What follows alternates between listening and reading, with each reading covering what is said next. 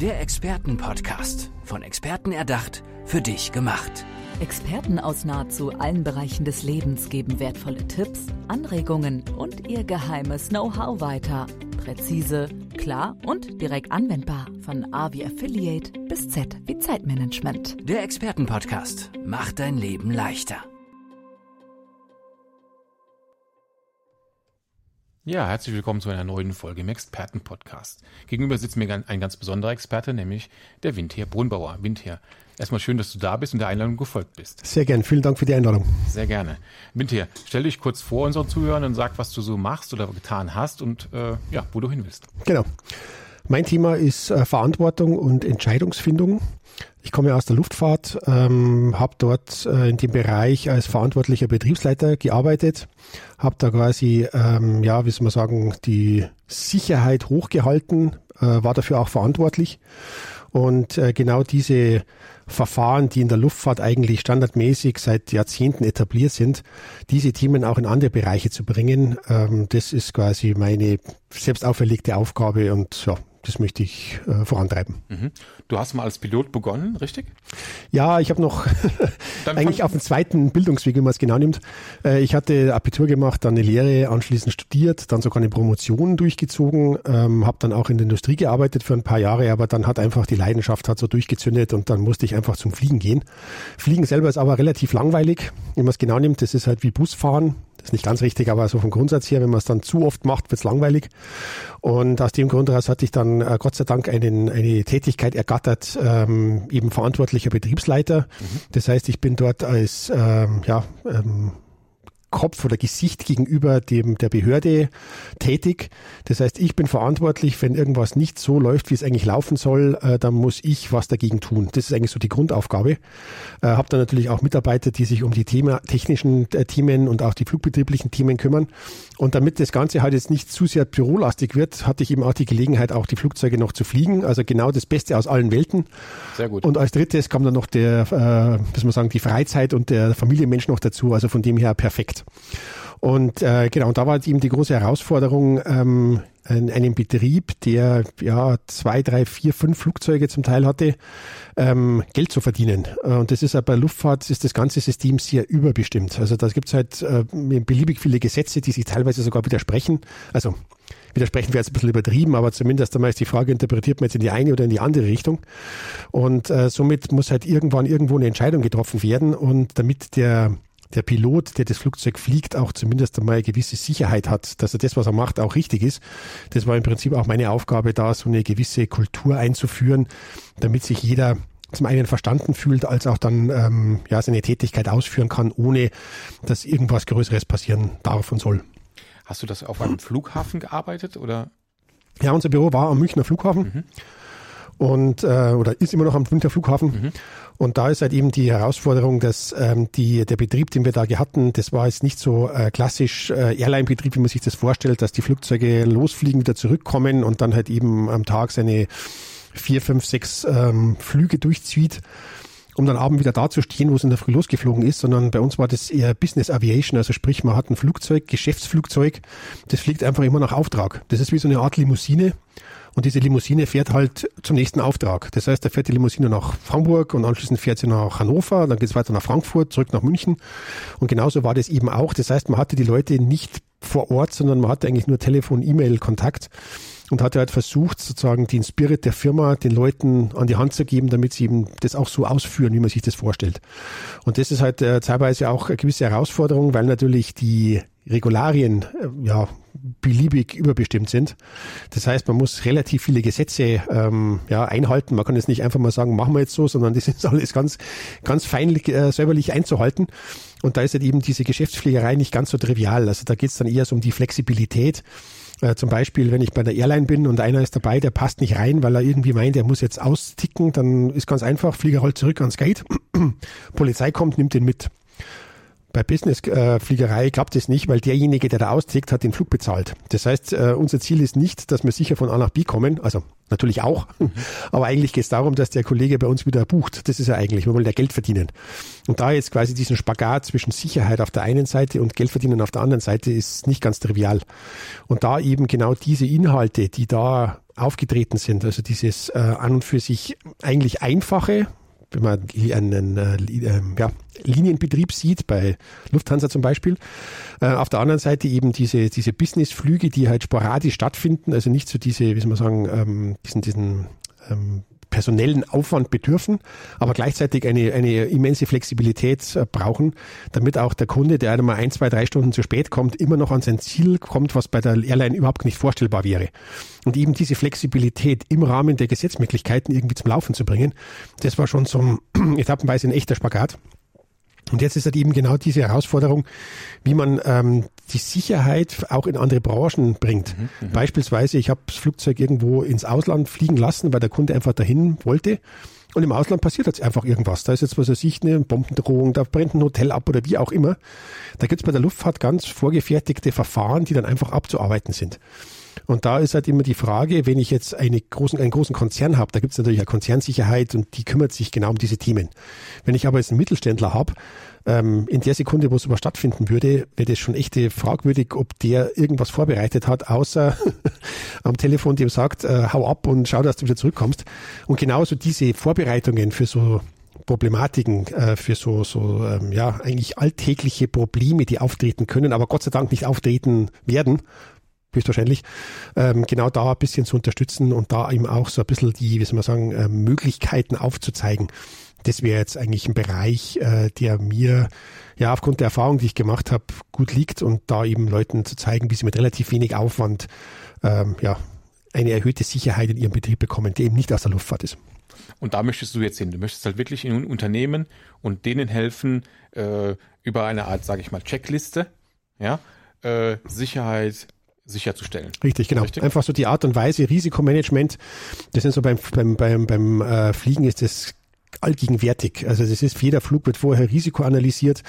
Äh, wenn dann das Risiko zu hoch ist, dann versucht man ähm, Linderungsmaßnahmen oder Min äh, mhm. Mitigation-Prozesses einzuführen. Also sprich einfach eine, eine, eine andere Tätigkeit vorzuziehen, beziehungsweise das, was man vorhatte, zu ändern um dann ein akzeptables Risiko zu bekommen.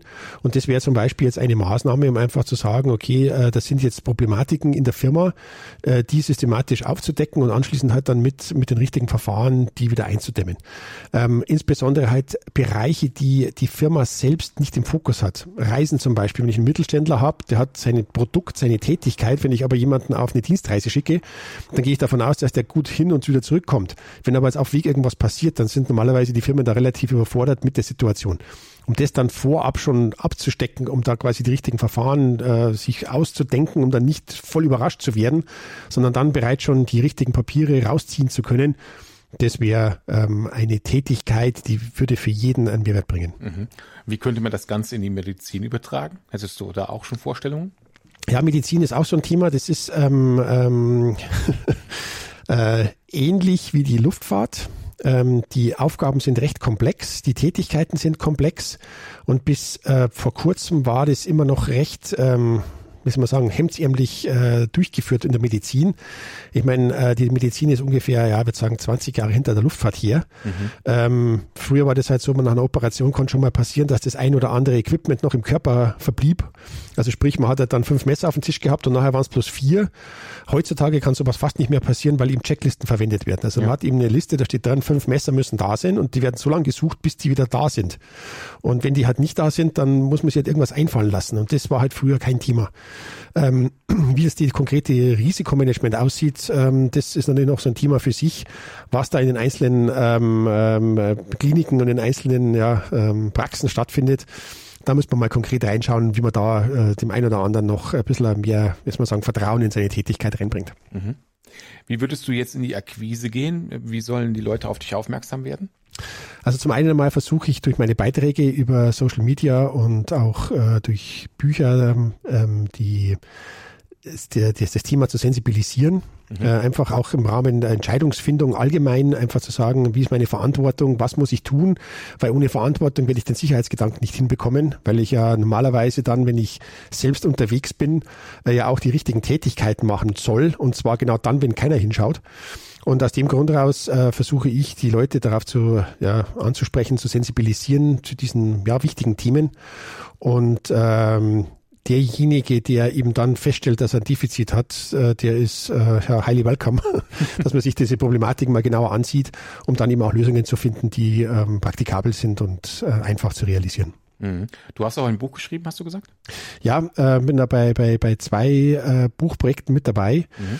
Ähm, da geht es im Prinzip hauptsächlich zum einen mal um die Entscheidungsfindung, also um die Verantwortung. Das ist auch so ein Thema für sich bei Großfirmen oder auch bei Kleinfirmen.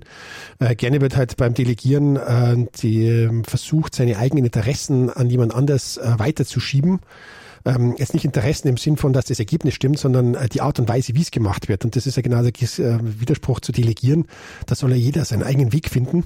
Und das Ergebnis zählt hinten raus. Mhm. Und da eben auch äh, Beispiele aus der Luftfahrt, wo das halt eben, ja, seit, muss man es ausdrücken, seit Jahren oder seit Jahrzehnten eigentlich schon eine Thematik ist und auch relativ viel Schindluder getrieben wurde, gerade äh, in den ja, 70er und 80er Jahren da ähm, das mal aufzuzeigen, was da für Problematiken gab, die mittlerweile Gott sei Dank abgestellt sind. Aber wenn man in die eine oder andere Firma reinschaut, dann wird man da sicherlich auch noch die sich da wiederfinden äh, bei der einen oder anderen äh, Hierarchie. Und um auch diese äh, Thematiken äh, besser in den Griff zu bekommen, um da auch zu verstehen, dass es nicht darum geht, dass man, ähm, ja, wie soll man sagen, seine Privilegien erhält dadurch, dass man sein Ergebnis schafft, sondern dass die ganze Firma nach vorn gebracht werden muss das ist eben auch sind Themen, die ähm, zwar einerseits offensichtlich sind, aber vielleicht beim einen oder anderen noch nicht ganz angekommen. Und das ist mir auch wichtig, dass einfach das Arbeiten weiterhin viel Spaß macht und nicht durch irgendwelche Privilegienhascherei ähm, eine Aufgabe erzwungen wird, die eigentlich gar keinen Sinn macht, aber eben nur damit einer oder wenige einen Vorteil erhalten und alle anderen leiden. Und das ist eben so die Thematiken, die bewegen mich und da möchte ich gerne Verbesserung bringen. Mhm. Aufgrund deiner Erfahrung könntest du einen, einen Riesenmarkt abdecken, richtig? Also das ist ja nicht nur für den Mittelständler unter, äh, interessant, das sind ja auch für Großkonzerne interessant, richtig? Definitiv, ja. Ähm, wo siehst du dich denn in den nächsten Jahren? Also ich sehe mich ähm, ähm, als ja, Motivator, also in Bereichen, ähm, die bei denen es momentan noch zwickt. Also so Sachen wie zum Beispiel neue Themen, ähm, die ähm, ja eine gewisse, was muss man ausdrücken, sozusagen walk the last mile, also im Prinzip einen gewissen Mehraufwand bedarf. Und zwar nicht bloß, weil das einfach delegiert wurde, sondern weil die Eigenmotivation der Leute so groß sein muss, damit das Ganze von alleine funktioniert. Also ich muss nicht jedem Einzelnen erklären, was er zu tun hat, weil dann könnte ich, dann wäre es ja eh schon einfach, sondern es geht darum, dass jeder seinen eigenen Weg finden muss, aber im Zusammenspiel von dem Gesamtziel von der Firma beziehungsweise von dem von der Unternehmung. Mhm. Und genauso dieses äh, allein Lösungen finden, das ist halt bei der Luftfahrt auch ein Thema, das ganz normal abläuft läuft, wenn ich als Pilot von A nach B fliege und das Wetter nicht toll ist, dann muss ich eine Lösung finden. Dass diese, diese Lösungsfindung zwar schon vorgegeben ist und auch die Lösungsmöglichkeiten beschränkt sind, ist auch klar, aber nichtsdestotrotz hat jeder Pilot, äh, steht immer quasi mit einem Fuß im Gefängnis und muss jetzt eine Lösung finden, die für ihn praktikabel ist. Und genauso diese, diese Art und Weise in Firmen zu tragen, dass halt jeder einzelne Mitarbeiter äh, das Richtige tut, damit hinten raus der Firmenerfolg auch in die Richtung sieht, wo es sein soll und nicht nur, weil irgendjemand das angeschafft haben soll, dass man jetzt Erfolg hat, weil das wird so nicht funktionieren, mhm. sondern jeder Einzelne muss dazu beitragen und das sind eben genau die Themen, die, die ja eigentlich jeden betreffen, das ist vollkommen richtig. Das heißt, du würdest aber gerne in die Unternehmen gehen, du würdest die auch langfristig betreuen wollen? Und eventuell gehe ich von aus auch ein Team drumherum bauen. Ja. Entweder mit den Mitarbeitern des Unternehmens Richtig? Richtig, ja. Also es ist äh, ähm, insbesondere diese, ähm, wie soll man es ausdrücken, diese ähm, Angstfreiheit, das ist eigentlich das, das größte Problem. Klar, ich brauche eine gewisse Struktur, sonst funktioniert es nicht. Äh, gar keine Frage. Weil natürlich muss äh, Firmenkultur ist vorhanden, ähm, eine, eine, eine Arbeitsstruktur ist da, äh, Ergebnisse, die bereits schon erarbeitet sind, sind vorhanden. Und jetzt aber in den nächsten Schritt zu kommen, da ist immer so ein bisschen Herausforderung, weil man natürlich immer seinem Chef äh, genügen möchte. Und wenn der Chef allerdings ähm, andere Interessen hat, äh, wie man selber, dann ist immer die Herausforderung, wie muss ich mich jetzt da unterordnen? Und in diesem Unterordnen, da ist immer eine gewisse, ja, gewisse, gewisse Verluste vorhanden, weil meistens der Chef im Großen und Ganzen nicht versteht, was man eigentlich vorhat. Und genauso dieses Vertrauen aufzubauen, dieses Gemeinsame zu erarbeiten, wo möchte man eigentlich hin, was ist das Ergebnis? Ähm, auch mal zwei Schritte zurückzustecken. Ich sehe zum Beispiel, dass ein großes Problem ist äh, der, der, der Gehaltsspread innerhalb von so einer Firma. Ich meine, der Oberste, der verdient siebenstellig oder achtstellig teilweise und der Unterste verdient halt im Bereich von fünf, sechsstellig. Oder fünfstellig, sag ich jetzt mal. Und das ist halt eben die Herausforderung, äh, was motiviert mich, warum soll ich diesem äh, sieben, achtstellig Verdienenden da zuarbeiten, wenn ich im Prinzip äh, dadurch limitiert bin, dass ich am höchstens noch eine auf die Mütze kriege, wenn ich nicht das mache, was sich der vorstellt. Und da passt einfach das gesamte Setup nicht zusammen. Und das zu erarbeiten, dass man da gemeinsam an allen Ecken ähm, das Ziel vor Augen hat, was man eigentlich er, äh, erwirtschaften bzw. erreichen möchte, das ist quasi in einer Teamarbeit, sowohl mit den Mitarbeitern als auch mit den Chefs gemeinsam, da eine Lösung zu erarbeiten, dass am Schluss jeder einen Mehrwert rausbekommt und nicht bloß einer oben abgreift. Das ist zwar für denjenigen ganz nett, aber unterm Strich leidet die ganze Firma und äh, die ganze Firma könnte noch viel besser arbeiten, wenn alle in eine Richtung schauen. Und das ist eigentlich sozusagen mein, ja, in eine Vision. Richtung schauen, äh, glaube ich auch. Aber wenn ich das auch so ein bisschen rausgehört habe jetzt in deinem, in unserem Gespräch, ist es ja auch nicht, den, nicht das Ziel zu verlieren, beziehungsweise zu fokussieren, aber auch noch den Plan B zu haben. Der Plan B ist auch wichtig natürlich, gar keine Frage. Ähm, es ist halt einfach eine, was muss ausdrücken, die, ähm, es war mal bei einer Startup, ähm, Motivation, äh, wie man eine Startup gründet, beziehungsweise wie die Personen ausgewählt werden. Da geht es nicht um Kenntnis oder um, um Fähigkeiten, sondern es geht darum, dass man im Prinzip gemeinsam ein Team bildet, mhm. das egal was auf einen zukommt, anschließend eine Lösung findet. Das heißt, wenn ich jetzt ein Produkt habe, da, dafür habe ich mich committed und das möchte ich gerne machen und wenn jetzt auch herausstellt, dass nach ein paar Tagen, ein paar Wochen das Produkt einfach nicht funktioniert und ich muss ein anderes Produkt machen, also sprich Plan B, dann muss die ganze Mannschaft eben dem Plan B hinterherrennen. Wenn ich aber vorher gesagt habe, ich möchte unbedingt A machen, äh, B interessiert mich nicht, dann habe ich ein Problem. Richtig. Und genauso diese Optik, also diese, diese, dieses Verständnis, dieses äh, Ziel vor Augen, jetzt weniger produktmäßig, sondern einfach die ganze Firma nach vorne zu bringen, dass das halt doch wieder jeder sich in der Firma sieht, nicht bloß als Rädchen, das mitläuft, sondern im Prinzip ein wichtiges Rädchen ist, damit das Ganze zum Erfolg wird. Das eben als äh, Plan B definitiv, aber eben auch nicht, wie soll man sagen, die, der Plan B per se, sondern einfach die Fähigkeit, flexibel zu agieren, um dann ein Gesamtziel zu erwirtschaften. Mhm. Und sich auch trauen, dann auch Probleme anzusprechen. Äh, wenn man dann feststellt, es läuft irgendwas in die falsche Richtung. Das heißt ja nicht, dass man jemanden auf die Füße steigt, aber zumindest einmal versucht, da eine Besserung reinzubekommen im Rahmen der Gesamterfolgsmotivation. Äh, dass am Schluss dann äh, Probleme schon aufgedeckt werden, bevor die dann zum echten Problem werden. Ich meine, wir hatten einige Themen in den letzten Jahren, ob es jetzt bei Kfz war oder auch beim, beim Flugbetrieb, äh, wo halt dann die Geil Geldgeilheit im Vordergrund gestanden ist. Ja, das ist durchaus ein Thema. Auf der anderen Seite, wenn man halt feststellt, ähm, wie lange funktioniert es dann, ich sage mal länger als fünf Jahre hat es bei keinen der Firmen ausgehalten. Und dann gab es große äh, Probleme, äh, teilweise sogar Crashs mit Menschenleben, die gekostet haben. Und genau diese Problematiken, dass man Leute sich trauen und äh, es auszusprechen und auch das Management auch aktiv zuhört, um dann eine Lösung zu finden. Es kann teilweise mal ein bisschen schmerzhaft sein, aber auf der anderen Seite ist es definitiv wert, weil ähm, ich sage mal, die äh, Kraft, die so ein Unternehmen dann entfalten kann, wenn alle in die richtige Richtung schauen und auch wollen, ähm, das ist nicht zu unterschätzen. Mhm. Winter, das war doch ein sehr interessantes Gespräch. Wenn jetzt Zuhörer auf uns aufmerksam geworden sind, beziehungsweise auf unser Gespräch, wie finden Sie dich im Netz?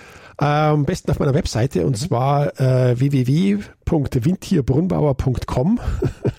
Der Vorname ist komisch, aber ähm, ähnelt sehr stark an Günther.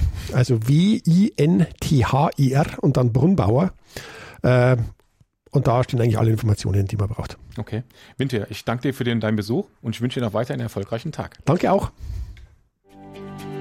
Der Expertenpodcast. Von Experten erdacht, für dich gemacht. Wertvolle Tipps, Anregungen und ihr geheimes Know-how. Präzise, klar und direkt anwendbar.